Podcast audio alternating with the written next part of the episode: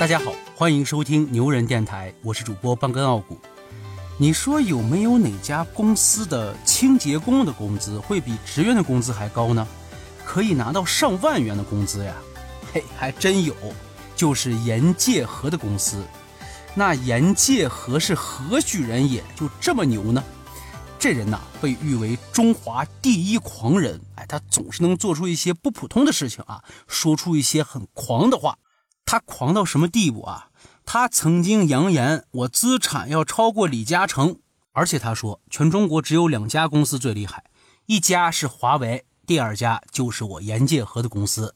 他还说我要做中国第一个获得诺贝尔奖的人，没想到被莫言捷足先登了，人家马上就改口了，就说我要成为中国第一个获得诺贝尔经济学奖的人。哎，不过目前啊，这个目标好像还没有实现，咱们拭目以待啊。一般来说啊，狂人要狂，他都是需要资本的。那么盐界河的资本在哪儿呢？咱们挑两个事儿来说说啊。第一个事儿就是他干包工头这事儿。一九九二年的时候，刚刚改革开放嘛，盐界河就看到了很多的发展机遇。他做了一件疯狂的事儿，他拿出了全部的身家，成立了淮安市引江建筑工程有限公司，哎，就是干包工头的。然后他经过多方的打听呢，发现南京有一个项目特别适合他。他为了这个项目先后往南京跑了十几次，终于拿下了被转包了四次的南京市绕城公路中的三个涵洞的项目。你想吧，他是第五个包工头呀，这个项目是肯定赚不着钱的，这中间都有多少层油水被刮走了，对不对？算下来之后他要赔五万块钱，那会儿才九几年，五万块钱真不少了。别人遇到这样的事情他躲都来不及呢，人家盐界河干了个啥？说不行，我要上，我不但要上，我还要做好。哎，就这样，盐界河愣是把这工程给接下来了。他接下来就算了，人家可没吃拿卡要做豆腐渣工程啊，人家用了七十二天就把原本一百四十天的工程给干完了，而且工程质检结果全是优。就这样，他总共赔了八万块钱，比预想还多赔了三万块钱。八万块钱在那会儿什么概念？八万块钱在南京都能买一套房了。现在您就是花八十万，能在南京买一套特别想要的住房吗？那说到这儿，有人就要问了，这不个傻子吗？哪有做生意主动往里赔钱的呀？哎，你看，这就是咱和牛人的区别之处呀。就因为这事儿，盐界河的这个工程队啊，在整个南京就打开了名声，说哎，这帮人能干，人家不但认栽，而且即使栽了，人家也把事情干好。你说这哪个工程队不找人家呀？第二年的时候，对方直接把绕城公路的全部项目都给了他。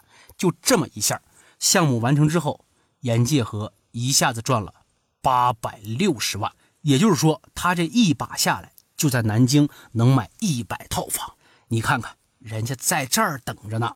自己会做生意能赚钱，这很多人都能做到，但是很多人做不到的是，人家老盐把自个儿的儿子都培养成了经商大才。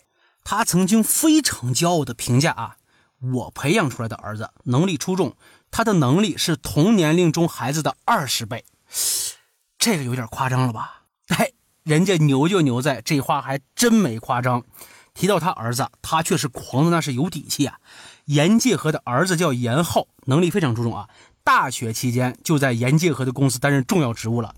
大学刚一毕业，盐浩就在他老爹的授意下直接接手了国企苏城集团，并且仅用了一年的时间就为企业盈利了八千万。就在盐浩婚礼的当天，盐界河高调宣布了，只有二十五岁的盐浩成为了太平洋建筑集团的董事长。二十五岁呀、啊！我二十五岁的时候在干什么？好像还在想着怎么能吃饱饭。有这么个爹，这小子也真是有福气。这说了半天，好像只说了他牛在哪儿啊，他这狂言狂语好像没怎么提到。嘿，有几条特别有意思。他说他总资产要超过李嘉诚，可是在二零二零年的福布斯全球亿万富豪排行榜上却没见到他。他说他要推平七百座大山，建造一个中国版的拉斯维加斯，至今杳无音讯呐。他说太平洋集团 百分之七十五 的利润都是在谈判桌上唇枪舌战赚回来的，每次谈判我都是主谈人，可以说没有我盐界河就没有太平洋。此话虽不假，但是啊夸张了夸张了。在有次采访的时候，他对自己做了一个评价，他说我还会一直狂下去。对于外人的评价他是这么说的，什么是脸面？我们干大事的人从来就不要脸，脸皮可以撕下来扔到地上踹几脚，扬长而去，不屑一顾。所以我们可以看得出来啊，盐界河这一生啊的确是堪称传奇。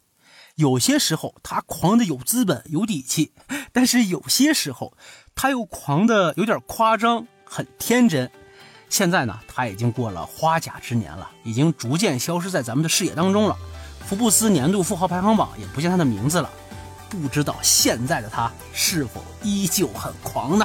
好了，今儿就这么着吧，感谢收听牛人电台，我是主播半根傲骨，期待您的转评点赞，我们下期不见不散。